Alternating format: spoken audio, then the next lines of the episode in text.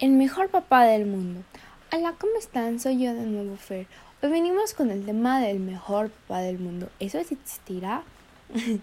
claro. Cada uno tiene el mejor papá. No siempre están con nosotros, pero existe. Eso creo. Bueno, cuando nos referimos a la palabra papá, ¿qué les quiere decir? A mí es el lado paternal que te da cariño, te cuida, te sobreprotege, te consiente, entre otras cosas. Pero no todos tenemos ese lado paternal, tristemente, pero sí existe nuestro papá. Pero tú lo sientes más como un amigo, ¿no? Pero de igual manera lo queremos. A mí me falta ese lado paternal. ¿Y a ti? Cuéntame si tu respuesta fue sí. Te entiendo, es difícil. A veces, pero bueno, todos aprendemos a vivir de una u otra forma.